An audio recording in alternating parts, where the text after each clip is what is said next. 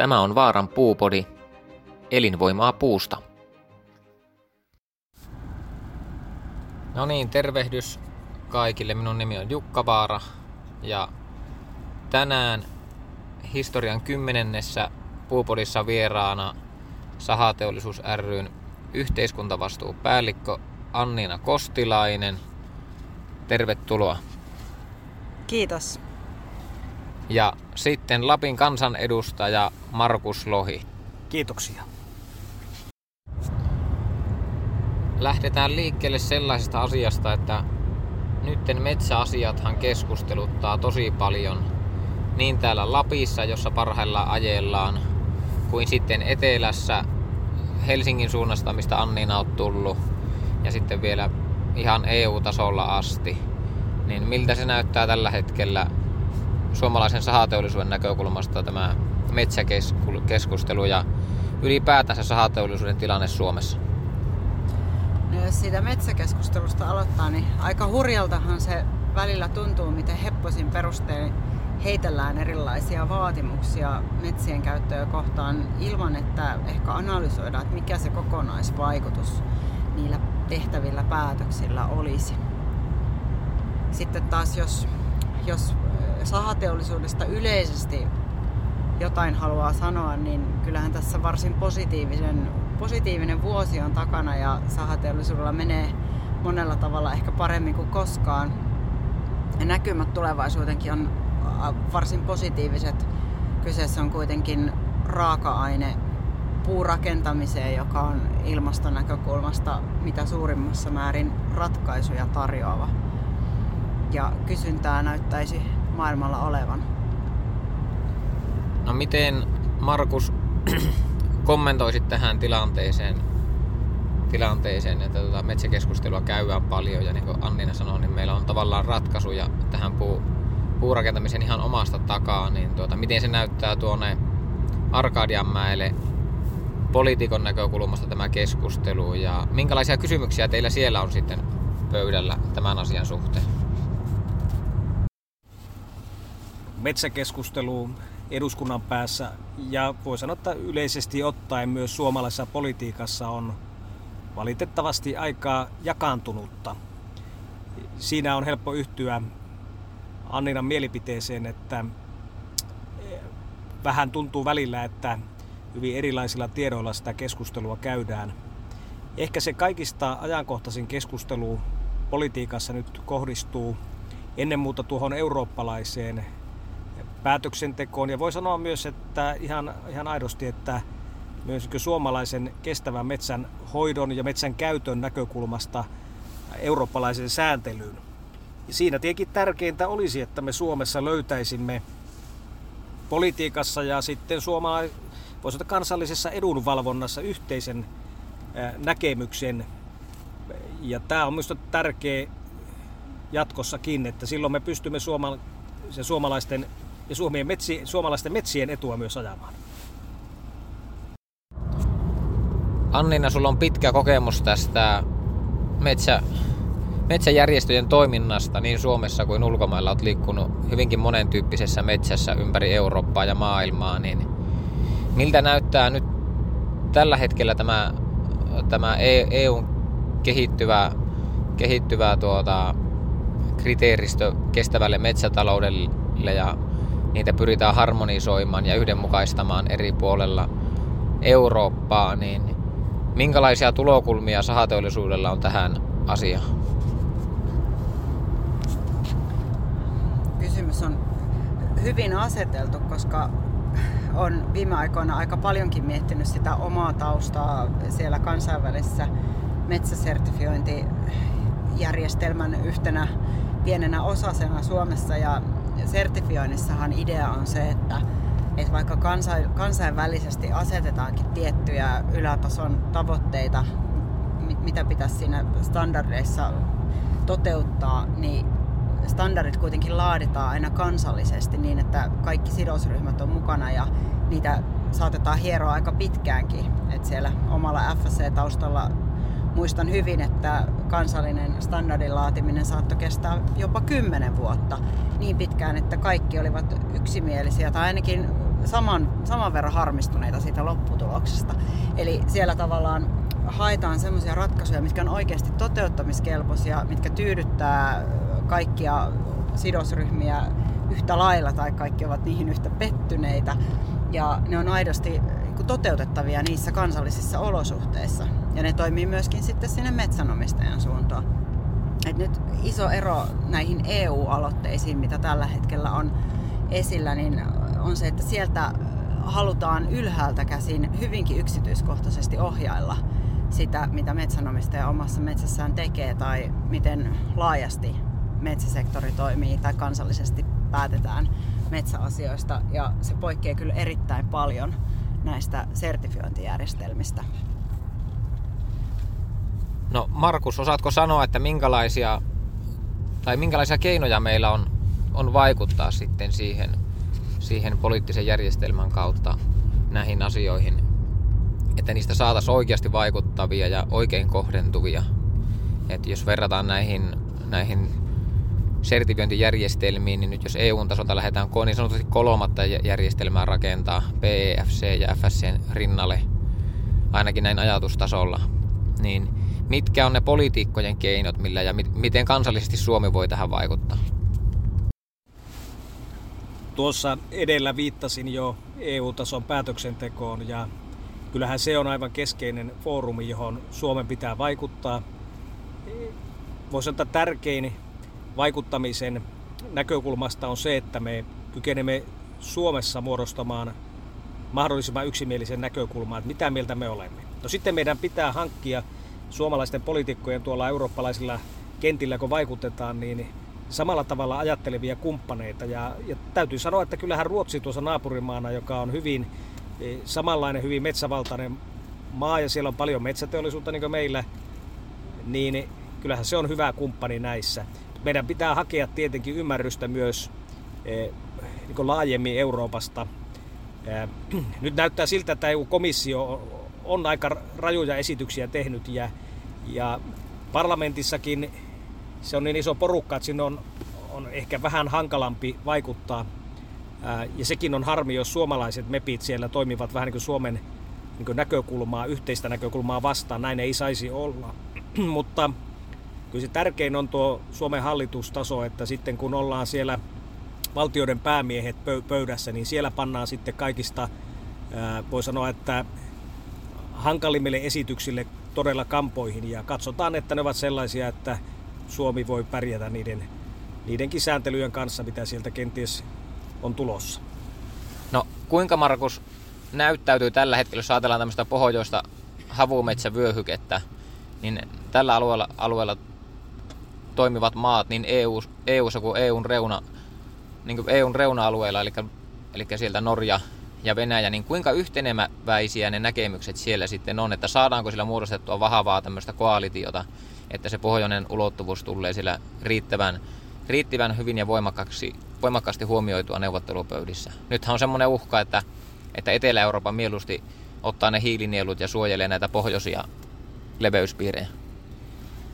Niin, valitettavasti joutuu toteamaan, että ne maat, jotka ovat itse historian saatossa omat metsänne, metsänsä hakanneet, eivätkä ole kestävällä tavalla istuttaneet uutta metsää, niin ne ovat sitten helposti sääntelemässä semmoista, joka meidän olosuhteisiin on todella hankalaa. Kyllähän me kumppaneita olemme löytäneet, mutta ei aina riittävän paljon. Kyllä sieltä on tullut tosi hankalaakin. Ja, ja parhaillaankinhan siellä tuota, on käsittelyssä monenlaisia maankäyttöön liittyviä rajoitusesityksiä. Puhutaan LULU-CFn päivittämisestä, eh, joka tarkoittaa maakäyttöä ja maakäytön rajoituksia eh, ja suojeluasioita. Mutta tässä pitää olla aika tiukkana Suomen ja uskaltaa myös sanoa, että komissio näpit irti Suomen metsistä. Onko Anniina sahateollisuudella minkälaisia ratkaisuja tähän, tähän samaan asiaan? Että että, että mit, mitkä on ne reitit, mitä nyt kannattaa valita tässä. Että tämä on aika iso, aika iso muutos, mitä on tässä varmasti tulevina vuosina tapahtumassa. No meillähän on tietysti puuta käyttävänä teollisuutena se oma vastuu siitä, että meidän hyödyntämä raaka-aine on mahdollisimman vastuullisesti tuotettua. Ja sitten toisaalta kansallisesti meillä on se vastuu siitä, että me huolehditaan meidän omasta luonnosta ja luontopääomasta. Ja sitä kun ajattelee, niin on tosi tärkeää, että me nimenomaan löydetään ne omat ratkaisut, mitä me voidaan tarjota EU-hun ja, ja kansallisesti päättäjille. Et helpostihan se menee sellaiseksi huutamiseksi, että ei tätä, me ei haluta tätä ja tämä on huono. Ja tietysti meidän pitää pystyä viestimään siitä ja kertomaan siitä, että jos joku ratkaisu ei kerta kaikkiaan vaan käytännössä toimi, niin silloinhan se pitää torpata, että sellaisia ratkaisuja ei, ei tule tehdä. Mutta samanaikaisesti meillä pitää olla myöskin tarjota niitä vaihtoehtoja, että kuinka me tämän tekisimme mikä on paras tapa käyttää meidän metsiä ja millä tavalla me pystytään turvaamaan oma luontomme. Miten, miten näet nyt tämän, tämän keskustelun, että nyt on alettu puhumaan hiilipörssistä, hiilen sidonnasta ja että niistä muodostus markkinapaikkoja ja näin Sahurin näkökulmastahan tässä voi tulla tilanne sitten, että, että meillä on tavallaan luodaan tarkoituksella tai vahingossa mekanismi, että se puu tavallaan, tavallaan myydään hiilenä taivaalle, jolloin, tuota, jolloin se jää sinne kellumaan ja sitten se raaka-aine, raaka-ainereservi tavallaan jäähän niin panktivangiksi tämän hiilen sidontamekanismin, joita ajetaan aika voimakkaasti tällä hetkellä monella taholta, niin, niin voi pahimmassa tapauksessa käydä sillä, että sitten se tavallaan puu, puu jää sinne kelottumaan ja tuota, arvokas rakennusmateriaali jää hyödyntämättä ja sitten se markkinamekanismi toimii sillä lailla, että, että siellä niin sahateollisuuteen ja puurakentamiseen tähtäävä tuote, tähtäävät tuotteet niin jää valmistumatta. Tai sitten ne tehdään jossakin muualla semmoisissa maantieteissä, missä ei ole vastaavan tyyppisiä järjestelmiä. No se on tavallaan hirveän ymmärrettävää, että, että halutaan hakea tuloja eri lähteistä että metsänomistajalle varmasti on houkutteleva ajatus, että voisi saada lisätuloja metsästä vaikkapa nyt sitten sen hiilikaupan kautta. Mutta siihen liittyy sellaisia riskejä, mitä ei ainakaan omasta näkökulmasta niin ole analysoitu riittävästi, että mitä se vaikuttaa pitkällä tähtäimellä ja mikä se kokonaisvaikutus on. Ihan niin kuin sanoitkin, että pahimmassa tapauksessahan voi käydä niin, että Suomesta myydään meidän hiilet, tavallaan kansallinen hiilipääoma, myydään ulos, sanotaanko vaikka kiinalaiselle kivihiiliteollisuudelle, joka sitä kautta lunastaa sen oman pienemmän hiilijalanjälkensä. Ja sitten me myydään se pois meiltä itseltämme. Eli me tavallaan viedään tästä meidän puuta jalostavasta teollisuudesta se pääpointti, ne, ne laatuominaisuudet pois ja tarjotaan ne meidän kilpailijoille – ja fossiiliteollisuudelle. Että kyllä siinä on, siinä on niin valtavia riskejä sekä kansallisesti että sitten yksittäisten toimijoiden kannalta. Ja on ihan mahdollista, että jossain vaiheessa tulee sellainen tilanne, että metsänomistajille onkin houkuttelevampaa myydä hiilinieluja tai, tai jotain muita arvoja metsästään ja jättää se puu myymättä kokonaan. Voisin kommentoida sen verran, että totta kai tähän voi sisältyä riskejä, mutta se riippuu tietenkin paljon siitä, että miten toteutetaan. Minusta se perusajatus on hyvä muistaa, että kasvavat metsät, ne sitovat parhaiten hiiltä. Ja silloin kun metsää hoidetaan, tehdään harvennushakkuita ja, ja sitten kun ollaan, on tuota, tietyssä vaiheessa niin myös voidaan tehdä päätehakkuita, niin, niin minusta se siinä hiilen sidonnassa ja hiilikaupassa, niin t- tässä pitäisi ajatella pitemmällä siis sitä pitkän tähtäimen elinkaarta. Ja jos se siihen kyetään tarpeeksi, jossa ei siis rankaista siitä, että, että jossain vaiheessa myös niitä tukkeja sieltä kaadetaan, niin en sulkisi sitä pois, mutta on hyvä, että sahateollisuuskin on tässä hereillä, ettei tehdä semmoista järjestelmää, joka vaikuttaa meidän sahojen ja, ja puujalostusteollisuuden raaka-aineen hankintaan? No, se me tiedetään kyllä, että metsät kasvaessaan sitoo paljon hiiltä ja Suomen metsät kasvaa enemmän kuin koskaan ja, ja sitoo hiiltä koko ajan ja erityisesti talousmetsissä hyvin hoidetuissa niin tämä kasvu on, kasvu on aika reipasta. Miten miten näet Annina tämän kehityksen puun ja hakkuiden kierto, kiertoajoista tällä hetkellä? No, tässä ilmastokeskustelussahan on, on korostunut tämä hiilinielu näkökulma ja kiistellään siitä, että minkä suuruinen Suomen metsien hiilinielun tulisi olla ja millä erilaisilla keinoilla sitä saadaan vahvistettua. Ja se on siinä mielessä vähän vaarallinen keskustelu, että, että se hiilinieluhan ei ole niin pysyvä asia. Että siihen voi vuositasolla vaikuttaa hyvin monet tekijät. Esimerkiksi vaikka erilaiset tuhot, mitä saattaa ilmastonmuutoksen myötä meillekin tulla, myrskytuhoja ja toisaalta hyönteistuhoja, jolloin tämmöinen iso tuho, tai, tai miksei vaikka metsäpalojakin, vaikka niitä ei juurikaan Suomessa ole ollut, niin tällainen iso tuho voi kerralla romahduttaa sen hiilinielun.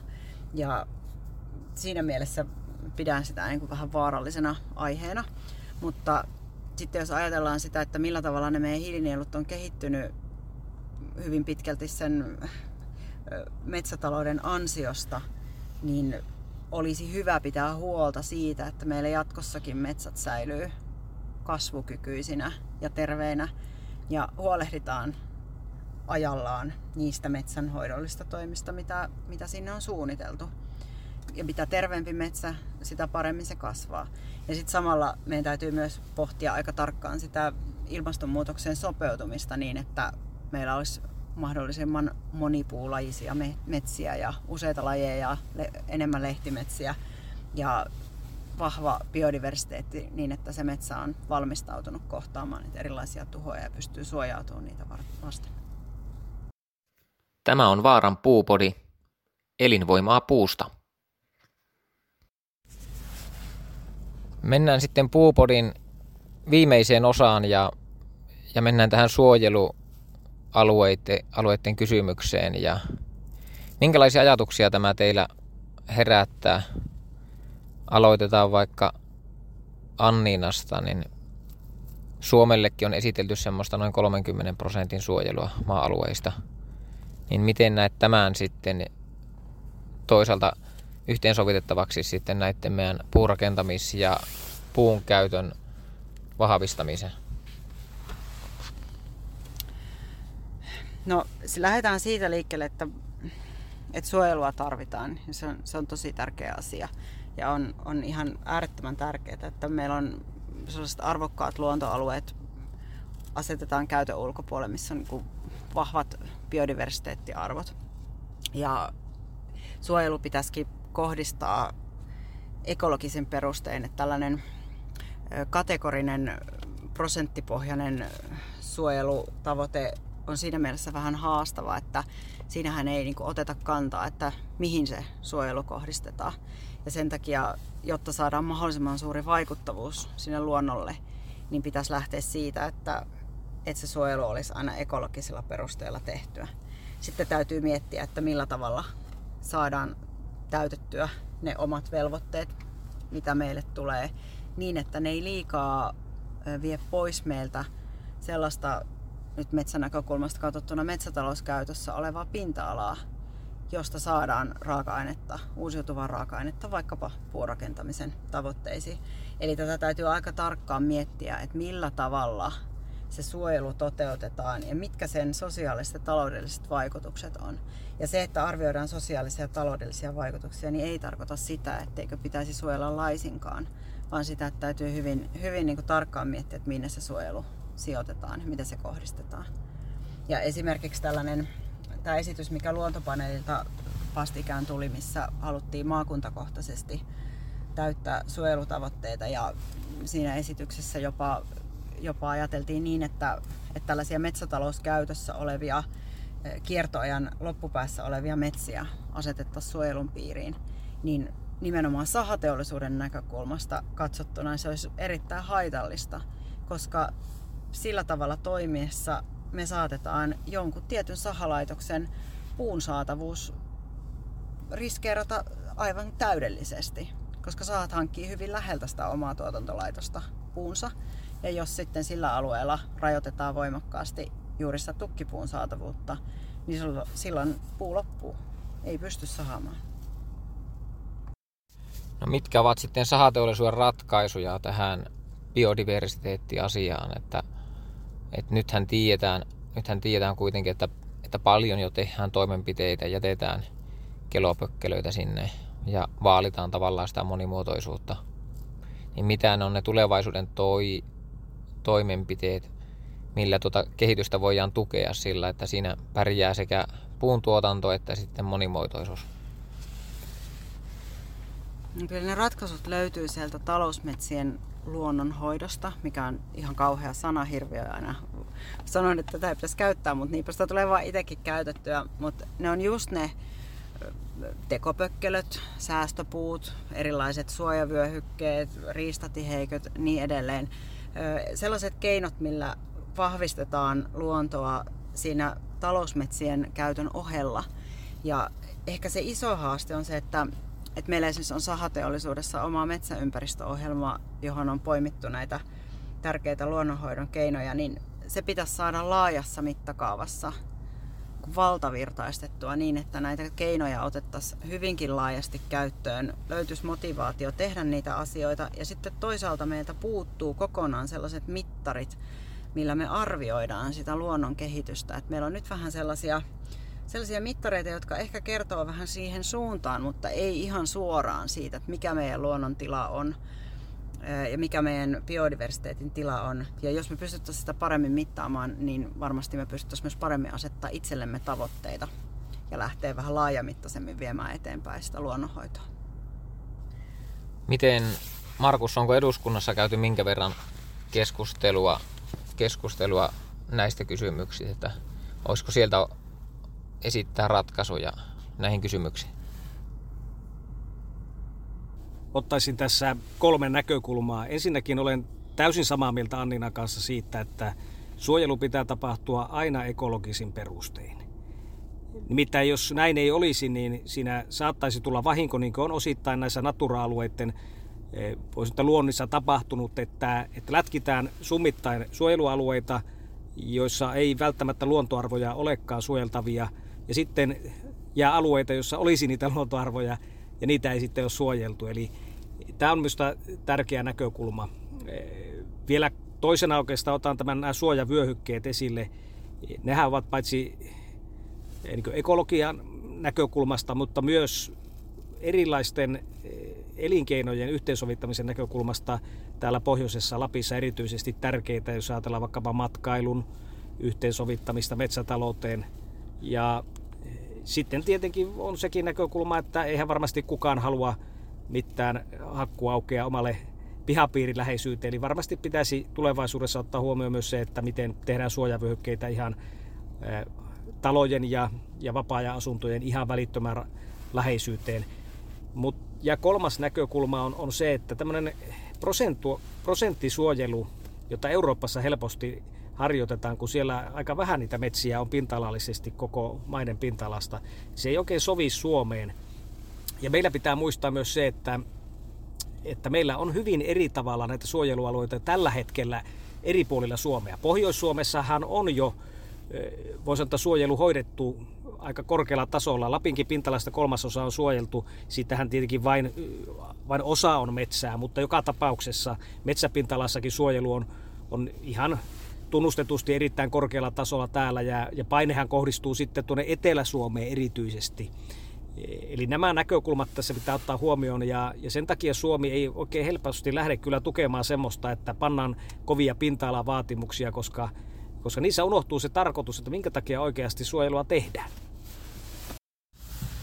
Loppuyhteenvetona varmaan voidaan todeta, että elämme erittäin mielenkiintoisia aikoja metsäteollisuuden näkökulmasta, metsien käyttöjen näkökulmasta ja sitten myös tämän lainsäädännön ja sääntelyn kehityksen osalta. Että tosi, miele, tosi mielenkiintoista on seurata ja myös vaalia sitä, että meidän erittäin elinvoimainen ja perinteikäs metsäteollisuus jatkaa myös tulevaisuudessa – yhtä voimakkaana ja me pystymme hyödyntämään sitten tämän meidän ainutlaatuisen raaka-aineen. Että meillä on kuitenkin maantieteellisesti hyvin poikkeuksellinen, poikkeuksellinen tuota, raaka-aine kyseessä ja saadaan erittäin laadukasta rakennus, puutavaraa ja jatkossakin sitten niitä pystytään hyödyntämään.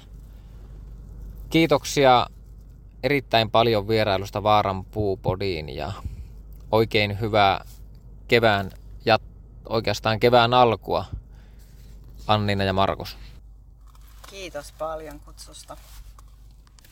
Kiitos ja oikein hyvää tulevaa kevättä.